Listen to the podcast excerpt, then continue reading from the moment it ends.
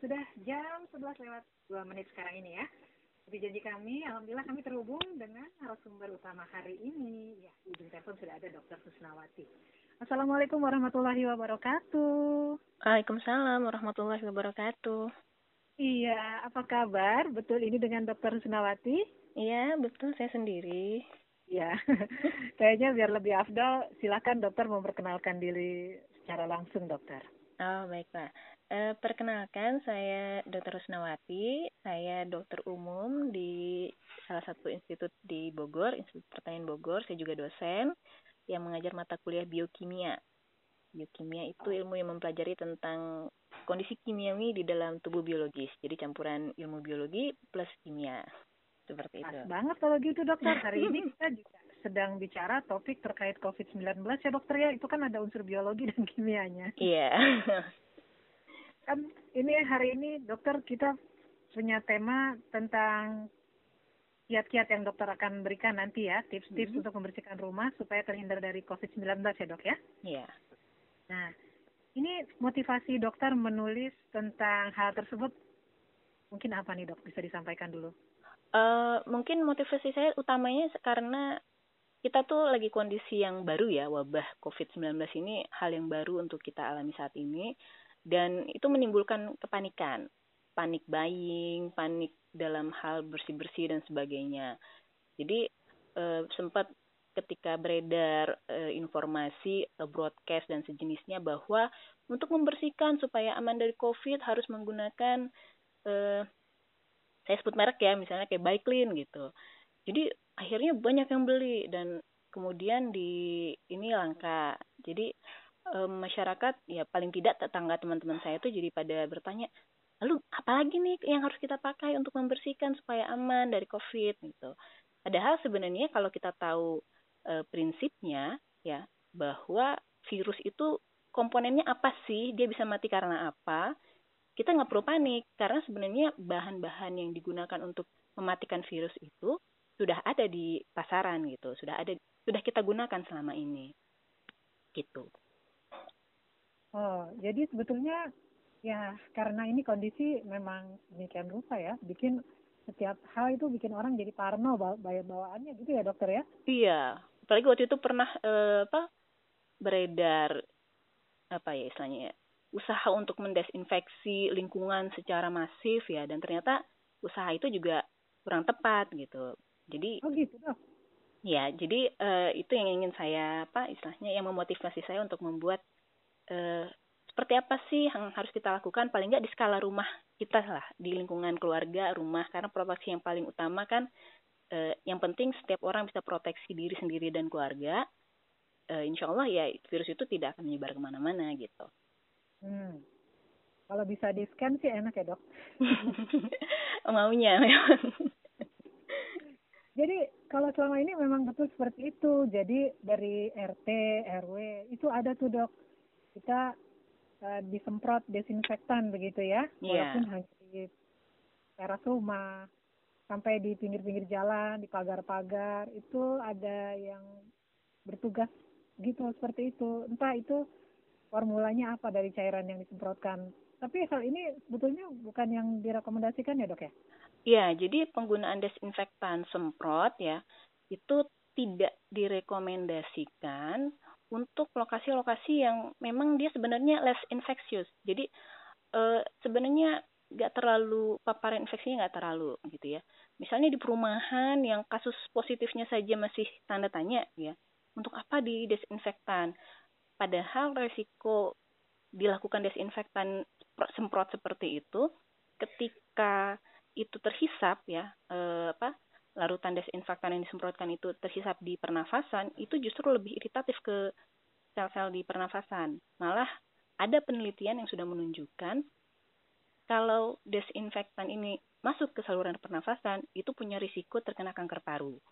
Jadi eh, sudah useless tidak berguna gitu ya malah ada resiko resiko terkena kanker di kemudian hari. Jadi kan itu eh, tidak sangat tidak direkomendasikan baik oleh Depkes sendiri bahkan WHO juga sudah mengeluarkan pernyataan terkait itu. Ya, boleh disampaikan lagi nih komposisi desinfektan yang dimaksud yang dipakai masyarakat dan tidak direkomendasikan itu yang seperti apa dokter dan pemakaian berapa lama? Oke, jadi uh, mungkin gini, yang harus dipahami adalah virus dalam hal ini virus corona ya, itu kan penyebarannya satu lewat droplet. Ya walaupun ada yang mengatakan sudah airborne kok, tapi itu hanya pada kondisi-kondisi tertentu, misalnya di rumah sakit atau fasilitas kesehatan yang menyebabkan uh, apa cairan droplet ini bisa naik ke atas gitu, istilahnya bisa terbawa oleh angin. Tapi kalau di perumahan atau di tempat-tempat yang standar, ya masih droplet penularannya. Artinya ketika ada seseorang yang ngomong gitu ya, atau batuk atau bersin, maka e, cairan yang dari mulutnya itu akan keluar gitu ya, jatuh ke permukaan-permukaan yang ada di dekatnya. Makanya disarankan pakai masker untuk mencegah droplet itu jauh apa keluarnya atau jatuhnya itu lebih jauh gitu. Nah, eh, jadi eh, prinsip droplet itu jatuhnya tuh ke bawah, nggak ke atas.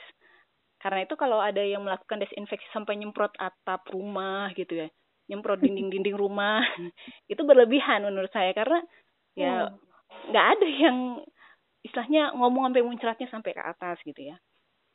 Itu itu satu. Ke dinding mungkin ya dok ya? Eh, ya kalau ke dinding masih mungkin, tapi sekali lagi selama di rumah kita itu tidak ada yang positif sebenarnya eh, less infectious sekali lagi jadi nggak infeksinya tuh nggak akan ke mana-mana kalaupun memang ada virus atau bakteri paling bakteri dan virus yang standar gitu nah yang harus kita perhatikan adalah ketika kita keluar dari rumah kita punya resiko terkena ya dan ketika kita akan masuk dari rumah kita harus mencegah resiko dari luar itu supaya tidak masuk. Caranya bagaimana? Dari eh, Kementerian Kesehatan sendiri sudah mengeluarkan protokol masuk dan keluar rumah gitu ya. Mungkin eh, nanti bisa di searching aja protokolnya seperti apa. Intinya ketika masuk rumah usahakan apa-apa yang kita kenakan keluar dari luar itu langsung di e, dibersihkan gitu di e, bisa direndam di cairan deterjen dan sebagainya Nah, eh, untuk desinfeksi sendiri itu ada beberapa jenis sebenarnya. Ada istilahnya itu desinfeksi permukaan, desinfeksi udara, dan ada juga desinfeksi pakaian. Kalau untuk desinfeksi udara, sekali lagi, untuk di rumah yang less infectious ya, tidak tidak terlalu banyak eh, apa proses infeksi beda dengan di rumah sakit atau fasilitas kesehatan lainnya ya karena kan memang yeah. di situ didatangin oleh orang-orang sakit ya kalau di rumah kan nggak terlalu maka desinfeksi udara itu jadi hal yang tidak perlu gitu jadi proses semprot-semprot itu eh, semprot-semprot satu ruangan gitu misalnya ya itu sebenarnya useless kalau di rumah gitu. Hmm. yang dilakukan perlu dilakukan di rumah adalah desinfeksi permukaan. Permukaan apa? Permukaan yang disentuh tangan. Misalnya kita habis habis belanja keluar. Terus karena buru-buru lupa nih cuci tangan sebelum masuk rumah. Langsung pegang aja gagang pintu gitu. Terus nyampe di dalam rumah baru sadar oh iya belum cuci tangan gitu. Baru kita cuci tangan. Nah yang harus kita lakukan adalah kita desinfeksi permukaan yang kita sentuh tadi gitu jadi e, makanya ada disarankan daerah-daerah mana aja sih yang sebaiknya rutin didesinfeksi yaitu gagang pintu atau pintu pagar gitu ya kemudian tombol lampu keran keran air. Nah, itu daerah-daerah yang perlu didisinfeksi. Kalau daerah lain yang jarang dijangkau tangan, nggak perlu sebenarnya. Karena apa? Sekali lagi, selama tidak ada penderita COVID di rumah kita gitu ya, artinya kita juga tidak mengizinkan tamu dari luar masuk misalnya. Karena kan lagi stay at home ya, stay at home, social distancing. Ya harapannya juga e, kalau bisa tamu jangan masuk rumah untuk saat ini gitu ya. Bukan kita menolak tamu, hanya kalau bisa. Tapi kalau kalau misalnya tidak bisa, maka setelah tamu keluar, ada baiknya kita melakukan proses desinfeksi di daerah-daerah yang tadinya kena paparan dari tamunya. Seperti itu. Jadi hmm. setelah kita desinfeksi daerah-daerah yang terjangkau tangan, itu insya Allah rumah sudah aman. Daerah yang jarang dijangkau tangan, sebenarnya kalau berdasarkan data penelitian, dalam tiga hari kalau virus itu tidak menginfeksi makhluk hidup, ya sel targetnya, maka dia akan mati gitu. Karena virus itu eh, apa ya? Kalau dibilang makhluk yang rapuh, makhluk entitas yang rapuh, iya, karena dia hanya tersusun atas selubung membran dan kemudian RNA atau DNA. Kalau untuk uh, virus corona ini RNA, dia tidak ada organel-organel yang berperan untuk kehidupan. Jadi dia nggak punya energi untuk bergerak. Jadi kalau dia nempelnya misalnya, nempelnya di meja ruang tamu dan meja itu nggak pernah disentuh selama empat hari misalnya, itu insya Allah udah hilang virusnya gitu. Karena dia nggak bisa gerak ke mana-mana dan tidak bisa bereplikasi sehingga dia akan mati gitu. Oke jadi uh, ada waktunya ya dokter ya? Iya ada waktu-waktunya. Tapi sebenarnya itu juga tergantung us, uh, suhu dan kelembaban di lingkungannya ya.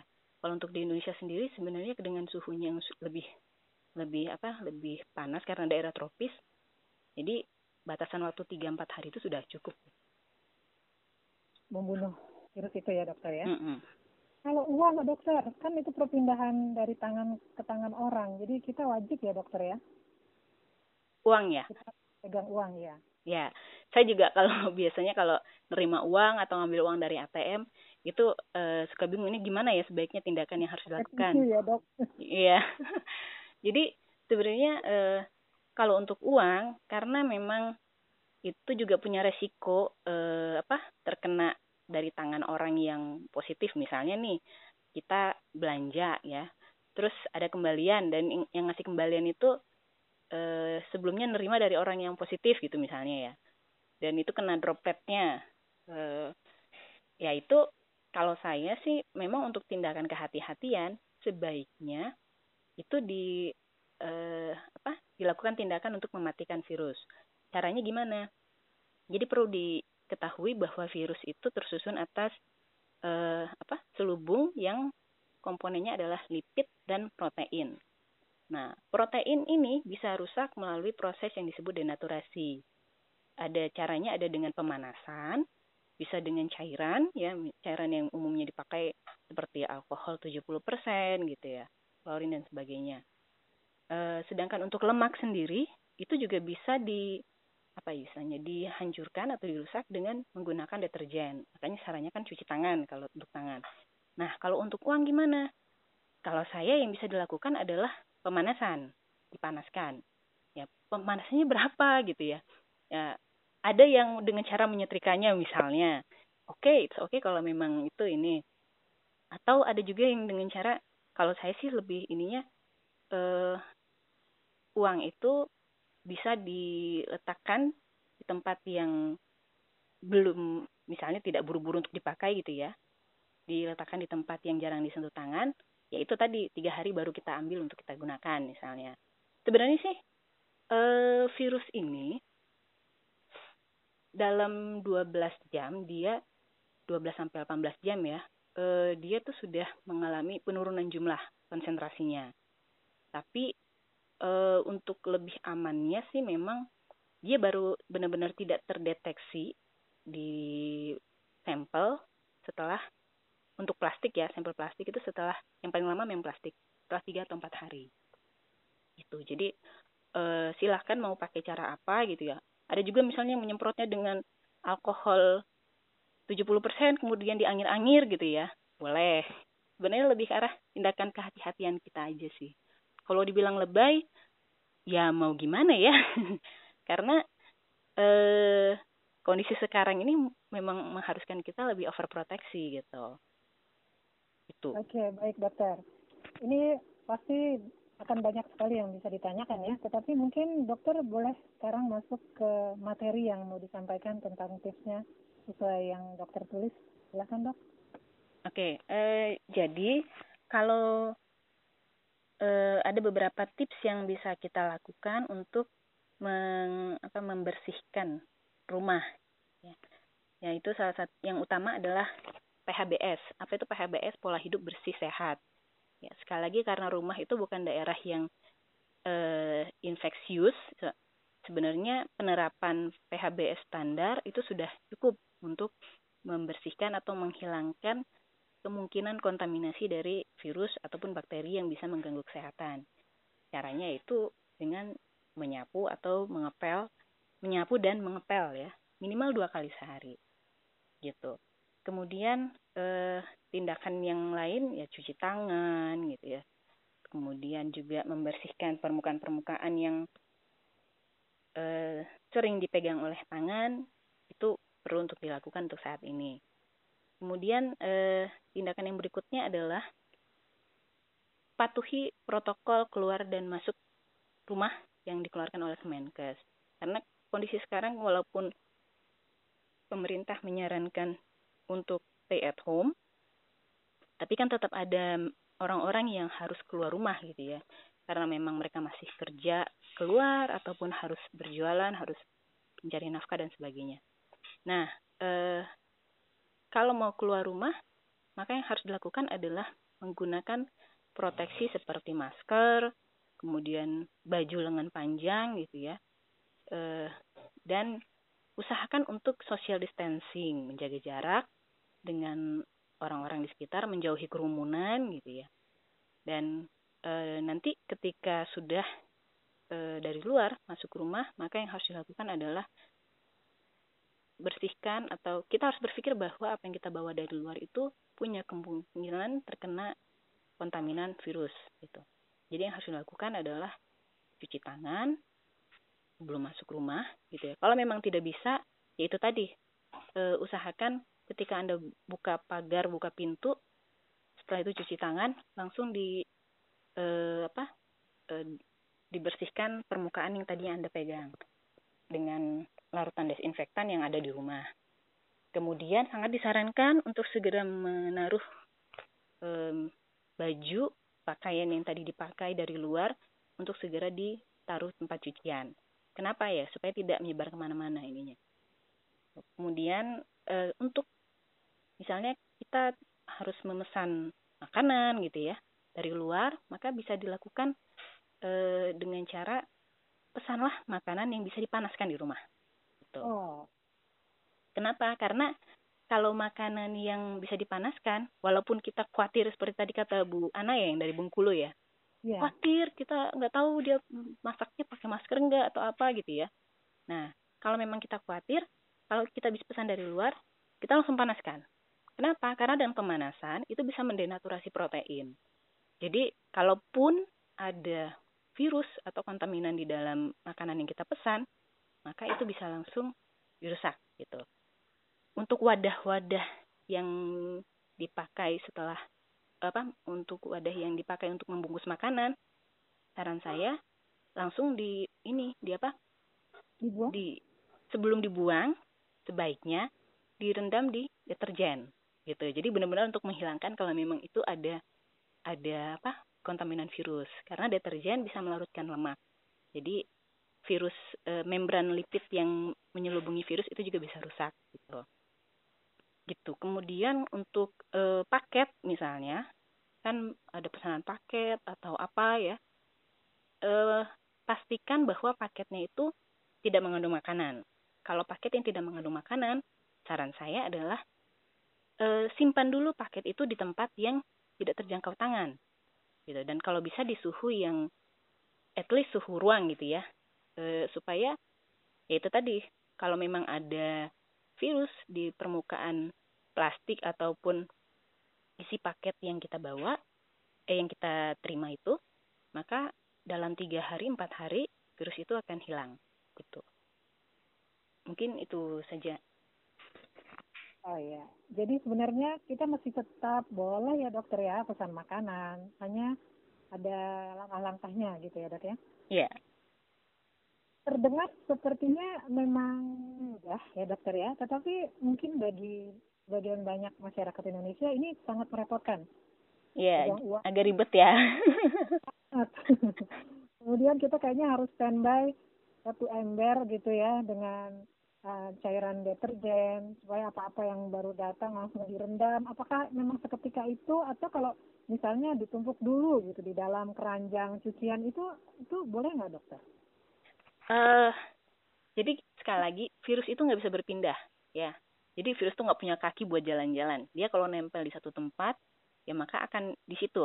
Kecuali kalau uh, tempat nempel itu kemudian ditempeli Pindah. oleh yang lain maka eh, yang lain itu kena tempelannya nah jadi kalau misalnya sebenarnya yang paling disarankan adalah ya langsung direndam supaya benar-benar Ya. langsung mati gitu ya itu yang paling disarankan tapi kalaupun ada kondisi-kondisi yang aduh nggak bisa direndam nih gitu ya. E, ditaruh dulu di keranjang pakaian. Nah usahakan ya keranjang pakaian itu nanti jangan diaduk-aduk oleh yang lain gitu. Karena e, kalau kan mungkin ada yang modelnya mau cuci pakaian itu pilih-pilih nih.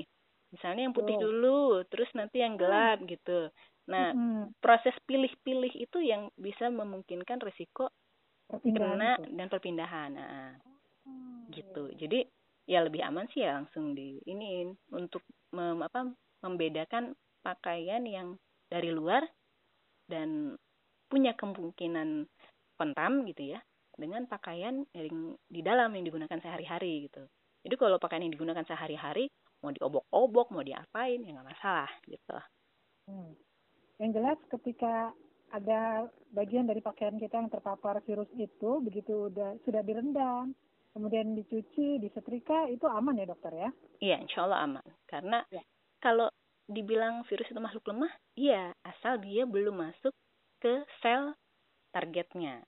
Kenapa? Hmm. Karena kalau dia udah masuk ke sel target, dalam hal ini sel yang ada di manusia, yang ada reseptor S2-nya, maka dia bisa langsung beranak pinak dengan cepat gitu. Proses replikasinya cepat sekali. Seperti dikasih makan begitu diberi makan ya dok ya? Iya. Ya, eh, mungkin ada lagi yang mau ditambahkan nih dokter tentang pengetahuan seputar sifat dari virus ini dokter. Tadi begitu dia masuk ke bagian tubuh gitu ya, misalnya di hidung gitu ya dokter ya, baru sampai di hidung. Kemudian mungkin kalau yang muslim kan berwudu ya, itu Mm-mm. juga bisa hilangkah dokter tanpa kita tahu nih apakah kita terpapar virus itu begitu. Sebelum masuk ke lebih dalam lagi sampai paru-paru. Em, ya, jadi eh, pada prinsipnya virus itu kalau dia masih di luar tubuh gitu ya, eh, proses pencucian gitu ya, terus dialiri oleh air, maka virus itu akan hilang apa istilahnya akan terbawa oleh air gitu. Nah, ketika dia sudah masuk ke dalam tubuh, sebenarnya ya kita nggak ada yang eh, tidak ada yang bisa menduga secepat apa dia akan ber apa ya bereplikasi secepat apa dia akan bergerak. Karena tiap orang e, mekanisme imunnya sistem pertahanan tubuhnya itu beda-beda. Makanya ada yang e, infek kena infeksi virus tapi nggak ada gejala. Ada yang kena dan dalam dua hari aja langsung nggak bisa nafas gitu. Bahkan ada yang meninggal ya. nah eh kalau usaha-usaha yang dilakukan misalnya kumur-kumur ya membersihkan hidung dengan air. Kemudian ada lagi yang menganjurkan kumur air garam sering-sering gitu ya. Eh, Ya, ya soalnya biar itu virusnya mati misalnya. ya kalau saya sih ikhtiar maksimal silahkan gitu ya. Usaha semaksimal yang kita bisa silahkan. Ini namanya usaha kan daripada nggak dilakukan sama sekali. Tapi kalau ditanyakan apakah itu benar-benar bisa menghentikan? Saya nggak bisa menjamin gitu ya. Karena itu tadi tiap orang beda eh, apa sistem proteksi tubuhnya. Gitu. Ada yang kulit aja ada yang gampang alergi ada yang enggak gitu ya. Jadi eh, dalam hal ini silahkan usaha eh, semaksimalnya gitu. Eh, tapi ya sekali lagi tidak ada jaminan gitu. Dengan melakukan hal-hal itu maka kita benar-benar eh, bebas dari virus itu gitu terus eh, terkait konsumsi atau minum air hangat misalnya nah itu juga sebenarnya gini minum air hangat itu dapat menyebabkan vasodilatasi ya. Panas atau hangat bagi tubuh itu bisa menyebabkan vasodi- vasodilatasi. Vasodilatasi itu apa? Pelebaran pembuluh darah. Nah Oh. kalau kalau pembuluh darah melebar aliran darah akan jadi lebih lancar gitu. Kalau saya suka mengibaratkan ketika ngajar ke mahasiswa itu pembuluh darah itu kayak jalan ya jadi kalau jalannya itu sempit aliran darah atau truk-truk darah itu kayak eh, truk yang bawa nutrisi yang bawa makanan bawa oksigen gitu ya untuk diantarkan ke rumah-rumah sel-sel itu kayak rumah-rumah nah jadi kalau alirannya eh, sempit, pembuluh darahnya sempit ya, jalannya sempit, aliran darah juga kurang maksimal gitu. E, sistem imun yang bergerak di pembuluh darah juga kurang maksimal. Nah, kalau aliran darahnya lebar, ya vasodilatasi, jalannya lebar, itu kan mobil mobil-mobil ambulan, truk yang membawa nutrisi, yang membawa e, apa istilahnya obat gitu ya oleh sistem imun dan sebagainya, itu akan berjalan lebih lancar gitu. Jadi kalau ada yang bilang minum air hangat banyak-banyak, ya emang enggak boleh karena itu juga salah satu usaha kita untuk memperlancar aliran darah supaya kalau memang ada e, serangan virus baik itu virus corona ataupun virus flu biasa itu bisa langsung dilawan oleh sistem imun yang bisa berjalan dengan lancar gitu mungkin gitu oke baik dokter kita masih punya waktu 30 menit dokter ya sayang sekali masih ada kesempatan untuk memberikan waktu juga bagi ibu-ibu yang lain nih yang mungkin ingin berbagi pengalaman. Boleh kita break dulu dokter, tapi nanti saya hubungi dokter lagi. Oke, boleh. Baik, terima kasih. Baik, sahabat edukasi, kita break sejenak, masih berlangsung ya. Wawancara dengan yang akrab dan mencerdaskan bisa didengarkan melalui streaming di suaraedukasi.kemdikbud.go.id. Jadi seluruh dunia, apalagi seluruh Indonesia bisa mengakses siaran kami ya. Nah, sekarang kami terhubung lagi dengan narasumber utama hari ini, Dr. Husnawati dari Institut Pertanian Bogor. Nah, Dr. Husna tadi sudah sempat menyimak pastinya ya, dokter ya? Iya. Ada Ibu Andriati yang sekarang ini beliau mengajar di SMKN 7 Makassar. Tadi ada yang ditanyakan loh, dokter, tentang anaknya yang sakit asma ya, dokter. Ini sebaiknya bagaimana gitu? Mau dibawa ke rumah sakit, takutnya malah terpapar dan menjadi ODP. Iya. Apa nih anjurannya? Oke, uh, jadi untuk uh, yang punya penyakit alergi seperti asma gitu ya, itu kan uh, penyakit yang sifatnya kronis ya, artinya sudah cukup lama dialami. Maka biasanya pasien-pasien dengan asma itu sudah diberi edukasi oleh dokter yang merawat sebelumnya apa yang harus dilakukan ketika serangan asma datang. Jadi asma sendiri tahapannya ada asma ringan, sedang hingga berat. Kalau masih e, untuk kondisi saat ini, kalau masih kondisi istilahnya asmanya masih statusnya ringan dan sedang sih e, silahkan pakai terapi yang ada di rumah gitu ya biasanya biasanya penderita asma itu sudah diberi e, apa obat standar yang sebaiknya diberikan ketika serangan asmanya datang. Ada yang modelnya e, obat telan misalnya seperti salbutamol untuk memperlebar saluran pernafasannya ya bronkodilator. Ada yang modelnya e, semprot atau uap. Nah, kalau memang eh, apa orang tua sudah bisa menggunakan, artinya sudah pernah diberitahukan, diajari oleh eh, tenaga kesehatan sebelumnya, cara menggunakan uap gitu ya, termasuk juga dosis yang sebaiknya dipakai, boleh saja gitu ya. Karena sekarang ini untuk kondisi sekarang ya, memang hal-hal yang bisa dilakukan di rumah, hal-hal yang bisa diobati di rumah lebih disarankan untuk dilakukan di rumah. Kalau tidak berhasil, baru kemudian e, mau nggak mau ya harus ke rumah sakit gitu. Kenapa? Karena memang sekarang kondisi yang paling infeksius itu rumah sakit gitu. Jadi e, kita sangat apa ya istilahnya mendorong masyarakat pasien kalau tidak sangat gawat tidak perlu ke rumah sakit. Makanya sekarang banyak dokter yang buka konsultasi online dan sebagainya. Nah, kemudian kita juga harus bisa membedakan ini sesak nafas beneran atau hanya perasaan gitu ya karena nah, saya bedanya gimana dok ya saya sering sekali dapat apa uh, WhatsApp dari uh, beberapa pasien dok saya kok ngerasa dua hari ini merasa demam gitu ya dan sesak nafas gitu. Nah, kalau seperti itu biasanya saya minta uh, pasiennya atau yang konsul itu untuk sekarang kamu duduk dulu dengan tenang kemudian coba hitung tarikan nafasnya dalam satu menit gitu. Kalau misalnya di rumah ada orang tua atau ada orang lain ya lebih baik yang menghitung orang lain jangan diri sendiri gitu untuk menghindari subjektivitas nah tapi kalau nggak ada silahkan e, kerjakan sendiri. Dalam satu menit berapa kali sih tarikan nafas yang e, dilakukan gitu? Waktu itu beberapa itu e, ada yang bilang dok saya sesak nafas. Coba tarikan nafasmu berapa per menit? 13 dok. Ah 13 masih aman. Itu bukan sesak gitu. Uh, kemudian ada yang 25 gitu ya. Oke, itu cukup cepat, tapi belum masuk kategori sesak. Kalau di eh, kasus pneumonia dalam hal ini, untuk yang COVID ini, protap yang dikeluarkan adalah untuk usia dewasa, ya. Itu eh, dikatakan sesak kalau dia di atas 30 kali per menit tarikan nafasnya. Gitu. Dan kita juga biasanya kalau e, untuk pneumonia biasanya kita lihat juga tarikan dinding dada. Tapi kalau untuk awam mungkin agak susah ininya ya uh, dulu dulu sekali saya pernah lihat iklan masyarakat terkait pneumonia retraksi dinding dada itu diperlihatkan tuh.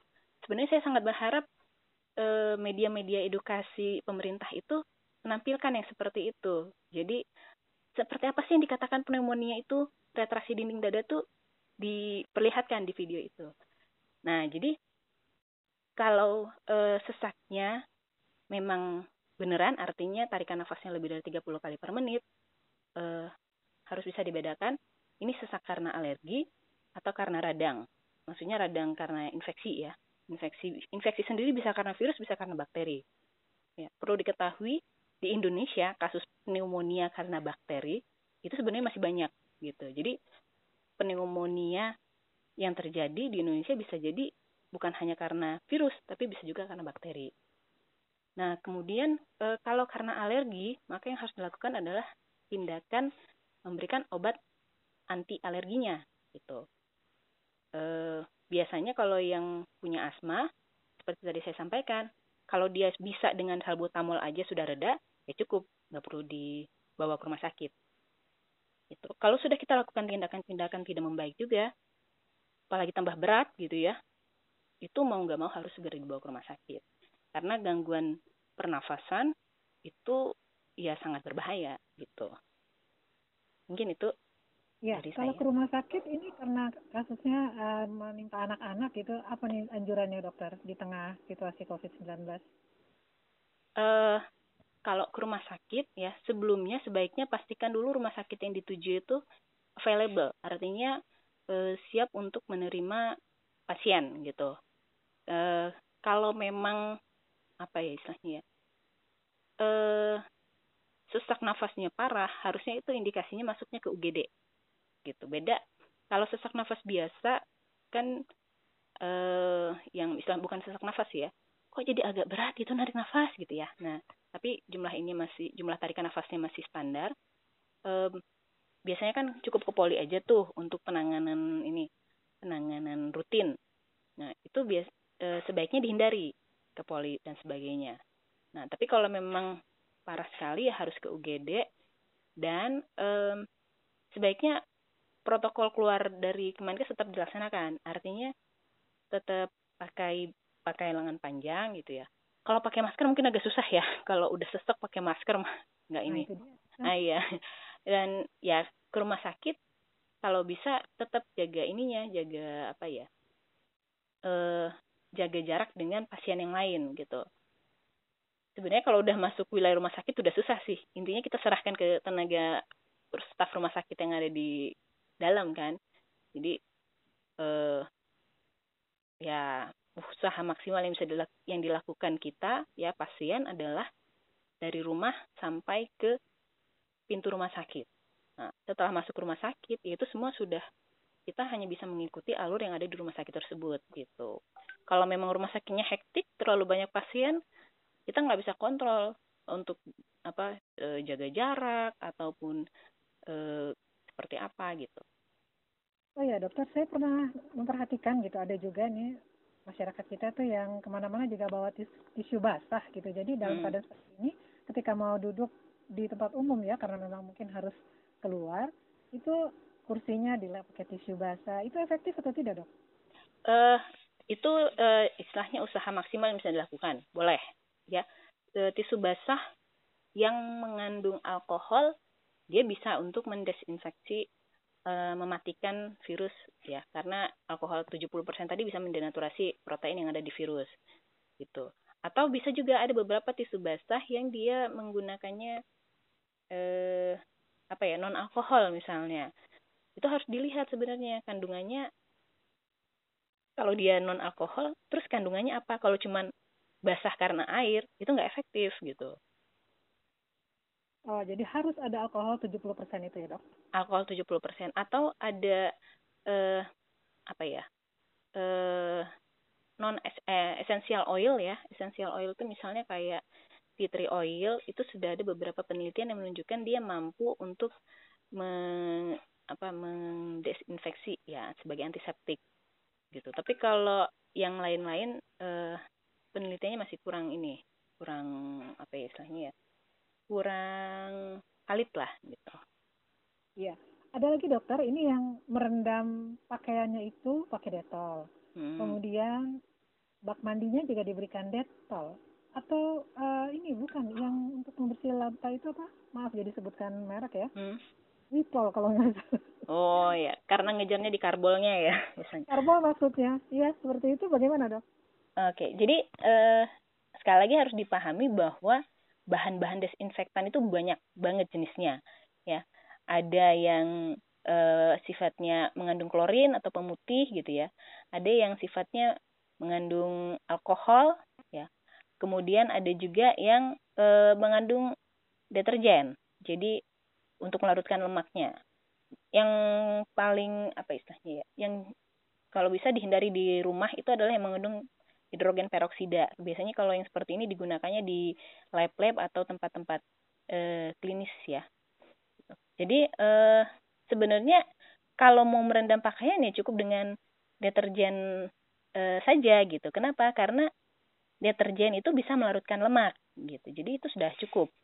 Kalau mau apa? Kalau harus pakai karbol ya bisa tapi e, kalau bisa dengan deterjen kenapa harus pakai karbol gitu kan. Sekali lagi kita harus uh, apa menyadari bahwa sebenarnya bahan-bahan yang biasa kita gunakan untuk bersih-bersih di rumah itu sudah cukup untuk mendenaturasi protein pada bakteri ataupun virus dan juga untuk mendegradasi lemak yang jadi eh, pas selubungnya protein atau eh, virus ataupun bakteri. Begitu. Jadi air bak mandi juga tidak perlu diberikan karbol begitu ya dok? Uh, kalau misalnya tujuannya, kalau misalnya mandinya pasti pakai sabun, nggak perlu. Kecuali oh, kalau iya. misalnya niatnya mandinya eh, nggak mau pakai sabun gitu ya. Kan ada orang-orang yang tipenya mungkin kulitnya terlalu sensitif untuk kena sabun, jadi uh, dia pakai cairan langsung dari air mandinya, ya stop gitu. Tapi kalau oh. misalnya bakal disabunin semua badannya ya, ya nggak perlu gitu.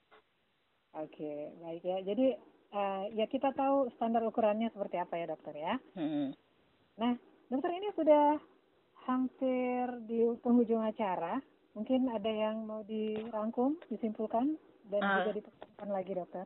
Oke, jadi untuk uh, tips membersihkan rumah ya, uh, pada prinsipnya seperti tadi ya bersihkan sapu dan pel rumah dua kali sehari kemudian bersihkan area-area yang sering dipegang tangan terutama permukaan kalau di rumah ya. Tidak perlu uh, semprot-semprot satu ruangan kalau memang tidak ada yang menderita uh, yang tidak ada yang positif covid di rumah. Kemudian gunakan saja cairan pembersih rumah tangga standar. Jadi kita nggak perlu panik buying dengan membeli uh, produk yang apa BC atau broadcastnya tuh tersebar luas gitu ya. Karena sebenarnya semua uh, alat pembersih yang ada di pasaran itu insya Allah bisa berfungsi untuk membersihkan. Kemudian uh, patuhi protokol keluar rumah dan masuk rumah dari Kementerian Kesehatan. Bersihkan barang-barang yang dibawa dari luar sesuai dengan kategorinya. Kalau barangnya itu awet uh, dan tidak dibutuhkan dalam waktu cepat gitu ya, sebaiknya disimpan di tempat yang jarang dijangkau tangan selama 3 sampai 4 hari untuk meyakinkan kalau misalnya ada kontak virus, virusnya udah hilang. Kalau itu barang yang tidak tahan lama seperti sayur dan buah gitu ya, sebaiknya segera dicuci dengan air mengalir. Kalau bisa pakai eh, sabun untuk cuci buah, sayur, sebaiknya dipakai juga gitu. Kemudian kalau ada makanan-makanan yang sifatnya bisa dipanaskan, segera dipanaskan untuk mematikan eh, pro, apa mendenaturasi protein yang ada di virus. Nah, yang terakhir yang ingin saya sampaikan adalah e, pola hidup bersih sehat ya sebenarnya ada sehat itu terdiri atas lima kata dan e, sorry lima huruf dan lima huruf itu mewakili masing-masingnya. Ini ilmu yang saya dapat dari uh, guru saya, Dr. Bambang Jarwoto SPPD almarhum. Semoga ilmu beliau jadi amal jariah. Amin. Jadi sehat itu terdiri atas S, seimbang gizi. Artinya walaupun sedang fase stay at home gitu ya, kita harus tetap menjaga nutrisi yang masuk ke tubuh kita itu baik. Seperti yang tadi disampaikan oleh Bu Andrianti, gizi yang cukup itu juga akan menjaga sistem imun. Itu benar. Jadi eh, protein, karbohidrat, lipid, vitamin dan mineral itu perlu dijaga asupannya. Makanya kalau ada yang mau konsumsi suplemen selama fase ini boleh asal tidak berlebihan. Semua ada dosisnya ya. Ya, apa suplemen yang dianjurkan, Dok? Suplemen yang dianjurkan eh sebenarnya kalau saya lebih baik suplemen yang sifatnya apa ya? eh banyak gitu ya. Karena gini, orang-orang sekarang kan fokusnya pada vitamin C gitu ya. Saya kemarin ke apotik ada nyari eh suplemen-suplemen untuk anak-anak. Rata-rata yang ke apotik itu pasti nanya ya, ada vitamin, eh, sorry saya sebut merek. Apa apa apa. Ada vitamin C ini enggak? Ada ini enggak? Habis-habis karena semua mengejarnya vitamin C dosis tinggi. Padahal eh, kalau kita kondisinya fit gitu ya, nutrisi kita cukup artinya kita masih bisa makan sayur dan buah gitu. Vitamin C itu sebenarnya maksimal tuh 120 mg per hari yang dibutuhkan. Kita Nah. 500. Iya, padahal yang beredar di pasaran itu kan 500 sampai 1000 gitu ya. Nah, kalau misalnya lagi nggak fit, lagi sakit, misalnya nggak enak badan, flu, flu flu ringan gitu ya, bolehlah konsumsinya 500 sampai 1000. Karena memang vitamin C punya efek untuk apa e, memperbaiki epitel-epitel yang rusak di saluran nafas. Tapi kalau misalnya kondisinya lagi fit nggak ada apa-apa dan di rumah juga kita kan e, jarang paparan oleh oksidan, oksidan itu radikal bebas. Ya, kalau kita harus keluar rumah kan kena polusi gitu, itu itu radikal bebas. Maka e, konsumsi antioksidan dari vitamin C lebih tinggi boleh. Tapi selama di rumah paparan radikal bebas kan kurang. Jadi sebenarnya nggak perlu tinggi-tinggi amat. 150 udah maksimal lah gitu ya. Oke, kemudian kita juga tetap butuh vitamin E, vitamin B, vitamin D gitu. Dan juga e, mineral-mineral yang lainnya. Zinc itu penting untuk tubuh. Makanya kalau ada suplemen yang sifatnya e, lebih dari satu jenis, lebih dengan dosis yang tidak terlalu tinggi, saya sih lebih menyarankan itu daripada yang hanya satu jenis tapi dosisnya tinggi gitu. Karena kompleks juga gitu ya, Dok? B kompleks boleh. Jadi gini, e, vitamin itu kan ada yang larut air, ada yang larut lemak. Vitamin yang larut lemak itu bisa disimpan di dalam tubuh. Artinya konsumsinya nggak harus tiap hari. Ya, vitamin A, vitamin D, vitamin E, K itu larut lemak. Jadi konsumsinya misalnya tiga hari sekali aja gitu, itu boleh nggak apa-apa. Tapi kalau vitamin B dan C, itu vitamin yang larut air, artinya tidak bisa disimpan tubuh. Kalau dia konsumsinya berlebihan, maka akan dikeluarkan. Yang, yang mengeluarkan eh, dikeluarkannya lewat apa? Lewat urin biasanya paling besar. Makanya eh, kalau misalnya kita konsumsi vitamin C dosis tinggi, biasanya urinnya jadi lebih pekat warnanya. Karena itu, karena dikeluarkan oleh tubuh. Misalnya konsumsi 1000 mg padahal yang dipakai hanya 150 mg misalnya. Maka sisanya ada 850 mg yang akan dibuang. Kan sayang satu. Kedua itu memperberat fungsi ginjal gitu. Jadi karena yang berperan untuk filtrasi, kemudian membuang sampah-sampah itu lewat urin itu adalah ginjal. Jadi e, karena vitamin B dan C itu dibutuhkan setiap hari, maka konsumsinya sebaiknya dosis kecil tapi tiap hari gitu rutin. Itu. Oke okay, uh, baik. Dokter itu, ada lagi nih uh, mumpung teringat kan banyak yang berjemur itu juga sebetulnya bagian dari yang dianjurkan kah? Ya vitamin D itu sebenarnya ada di makanan gitu ya. Uh, tapi dalam bentuk yang belum aktif biasa sebagian besar ya nah diaktifkannya lewat apa lewat uh, sinar matahari gitu. Jadi UV UVB dari sinar matahari itu bisa untuk mengaktifkan vitamin D yang ada dalam tubuh gitu. Eh jadi kalau misalnya kemarin kan sempat beredar ya, baiknya jam berapa jam berapa segala macam. Nah, memang eh, paling tidak seminggu sekali atau dua kali lah sempatkan untuk berjemur. Tujuannya apa? Untuk mengaktifkan vitamin D itu. Gitu. Dan karena vitamin D itu sifatnya bisa disimpan di dalam tubuh, ya itu tidak perlu dilakukan setiap hari. Paling tidak ya seminggu dua atau tiga kali gitu. Jamnya dokter? Waktunya? Jamnya, eh, sebenarnya kemarin sempat ada ini ya, sebaiknya di atas jam 10 dan sebagainya. Eh, jadi kalau sekarang sih rekomendasinya adalah sebelum jam 10. Tapi dilihat juga cahayanya karena setiap tempat kan beda-beda. Kalau misalnya e, di bawah jam 9 cahayanya sudah cukup e, terang gitu ya, sinar matahari sudah ada, tidak masalah boleh. Tapi kalau misalnya belum ada sinar mataharinya, ya e, maka rekomendasinya sampai jam 10 gitu.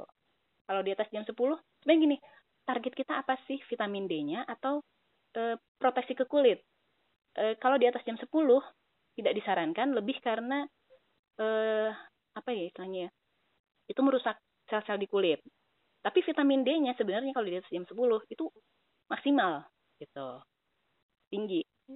Jadi kalau memang targetnya adalah untuk mendapatkan vitamin D, eh, kalau ada yang mau berjemur di atas jam 10 misalnya, karena waktunya nggak sempet kalau sebelum jam 10, ya sih nggak masalah, asal jangan lama-lama, 15 menit misalnya gitu. Karena itu tadi dia bisa disimpan di tubuh.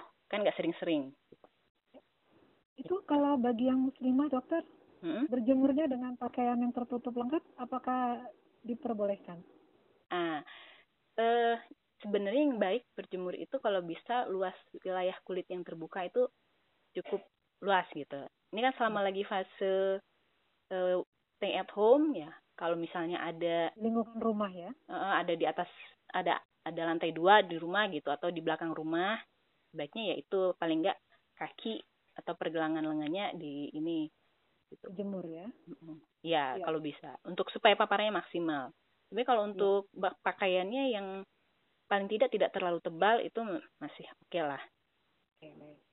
dan okay. penggunaan masker itu tidak masalah ya dokter kan ada yang maskernya yang seperti standar kesehatan yang hijau itu ada yang masker kain atau hmm. bahan apa pun untuk menutup mulut, bagian mulut dan hidung nggak apa-apa ya dok? Oke, jadi gini uh, untuk kasus uh, wabah kali ini itu selalu ada perubahan, baik perubahan ilmu, perubahan protap, aturan dan sebagainya. Waktu awal-awal wabah ini muncul, protapnya adalah masker yang berfungsi itu cuma masker surgical ya, jadi uh, sama N95 di atasnya. Uh, jadi kalau masker-masker kain, ah itu nggak ngefek itu dulu tapi sekarang karena e, memang secara ukuran pori masker kain itu nggak ada standarnya. Karena kainnya kan beda-beda tuh jenisnya. E, porinya tiap kain itu beda-beda ukurannya. Dan kain yang paling rapat pun porinya itu tidak bisa menyaring virus itu dengan maksimal. Karena ukuran virus e, COVID ini kan nano ya ukurannya. Jadi masker kain tuh dianggap tidak tidak tidak maksimal untuk memproteksi.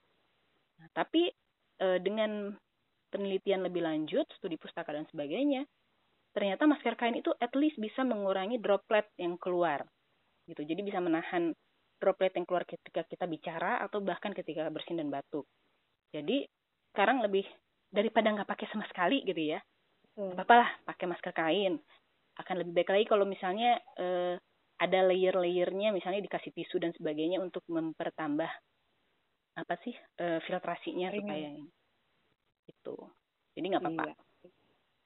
wah yeah. Iya. uh, banyak sih yang mau ditanyakan ya tapi eh, insya Allah nanti ini tadi kan ini uh, saya baru menyampaikan S-nya seimbang gizi oh iya nah empat lagi ya E-nya enyahkan rokok ya jadi mohon maaf sebaiknya memang menghindari rokok dan asap-asapan gitu ya kemudian hanya hindari stres karena stres berpengaruh terhadap sistem imun. Itu benar. Jadi kalau kita stres sekarang ini setiap ketemu orang berpapasan dengan orang tuh kita langsung wah ya, parno ya. Membawa, gitu, membawa. Ya jadi waspada nggak apa-apa tapi jangan sampai kepikiran terus. Nah gitu. Hmm. pikiran terus itu yang kemudian jadi stres. Jadi hindari stres.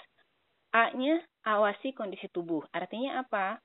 Eh kalau memang ada gejala-gejala yang apa ya istilahnya eh mengarah ke COVID gitu ya, atau mungkin gejala-gejala sakit lain tapi itu cukup serius, maka perlu diperhatikan gitu ya. Dan T hmm. yang terakhir adalah teratur olahraga.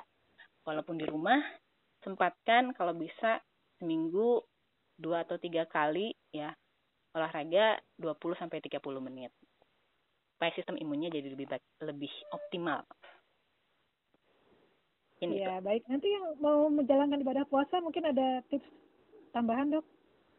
Oh ya, kalau untuk uh, puasa sebenarnya ini adalah kesempatan kita juga ya selama fase COVID ini stay at home, kesempatan untuk uh, muasabah diri gitu ya, menenangkan diri, berserah ya.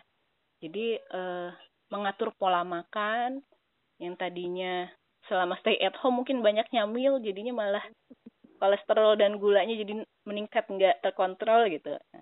selama Ramadan ini semoga walaupun tetap stay at home eh apa konsumsi makanannya bisa lebih apa ya teratur. lebih uh, teratur sehingga itu tadi tidak terjadi hiper gula dan hiper kolesterol gitu ya kemudian walaupun puasa ya eh, lakukan olahraga ringan lebih untuk menggerakkan tubuh karena kalau memang kita benar-benar stay at home ya atau yang bekerja pun kita tetap harus membiasakan otot-otot tubuh kita itu e, bergerak gitu. Supaya aliran darahnya lebih lancar dan sebagainya. Mungkin tidak perlu yang terlalu sampai berkeringat sekali gitu. Eh, yang penting adalah e, gerak gitu. kemudian e, kalau ada konsumsi obat-obat tertentu yang rutin diminum selama e, selama fase biasa gitu ya coba konsultasikan ke dokternya nanti konsumsinya harusnya seperti apa selama bulan Ramadan terutama untuk pasien-pasien misalnya DM, hipertensi, hiperkolesterol, e, supaya tetap terkontrol penyakitnya, tapi bisa menjalani Ramadan dengan baik. Mungkin itu aja. Ya Rabbal Alamin. Dokter termasuk yang garda terdepan juga ya dokter, walaupun mungkin stay di rumah juga ini work from home, memberikan konsultasi atau juga melayani pasien di rumah sakit? Kalau saya uh, ininya kan istilahnya amanah utamanya kan adalah di edukasi sebagai dosen. Nah, hmm. saya juga jadi dokter di Poli, tapi uh, saat ini saya mengusahakan konsultasi online. Tuh, oh, Poli iya, sendiri iya. memang dibatasin sekarang kas ininya, apa jam bukanya. Hmm. Boleh dokter mungkin mau menyampaikan kalau ada yang mau konsultasi online, diakses di mana? Uh, kalau konsultasi online bisa lewat uh, Wapri ya. Jadi menghubungi saya lewat by uh, WhatsApp. Eh, apa saya kasih tahu nomornya? Kalau berkenan? Oke, boleh di nomor 08 triple 1 075 810. Iya, baik. Terima kasih banyak atas waktunya. Ini kesempatan yang berharga sekali. Iya, sama-sama, uh, Mbak. Iya, ini rutin ya siaran pers dari IPB ya, dokter ya? Iya. Dirilis oleh dosen-dosennya. Ini membantu sekali buat kami masyarakat awam supaya nggak nabrak-nabrak nih dalam keadaan seperti ini mana petunjuk yang harus diikuti gitu ya mm-hmm. di sisi medis. Baik, terima kasih sekali lagi Dokter Husnawati iya, yang hari ini sudah membagikan lima tips bersih rumah, bersihkan rumah ya agar terhindar dari COVID-19. Mudah-mudahan kita bisa bertemu di lain kesempatan dalam sehat walafiat. Amin. Uh, segera berlalu ya. Amin. Kita sedunia ini dokter. Coronavirus 19. Iya. Amin. Ya. Sampai jumpa dokter di lain yeah. kesempatan. Saya Hani mohon pamit. Assalamualaikum warahmatullahi wabarakatuh. Waalaikumsalam warahmatullahi wabarakatuh.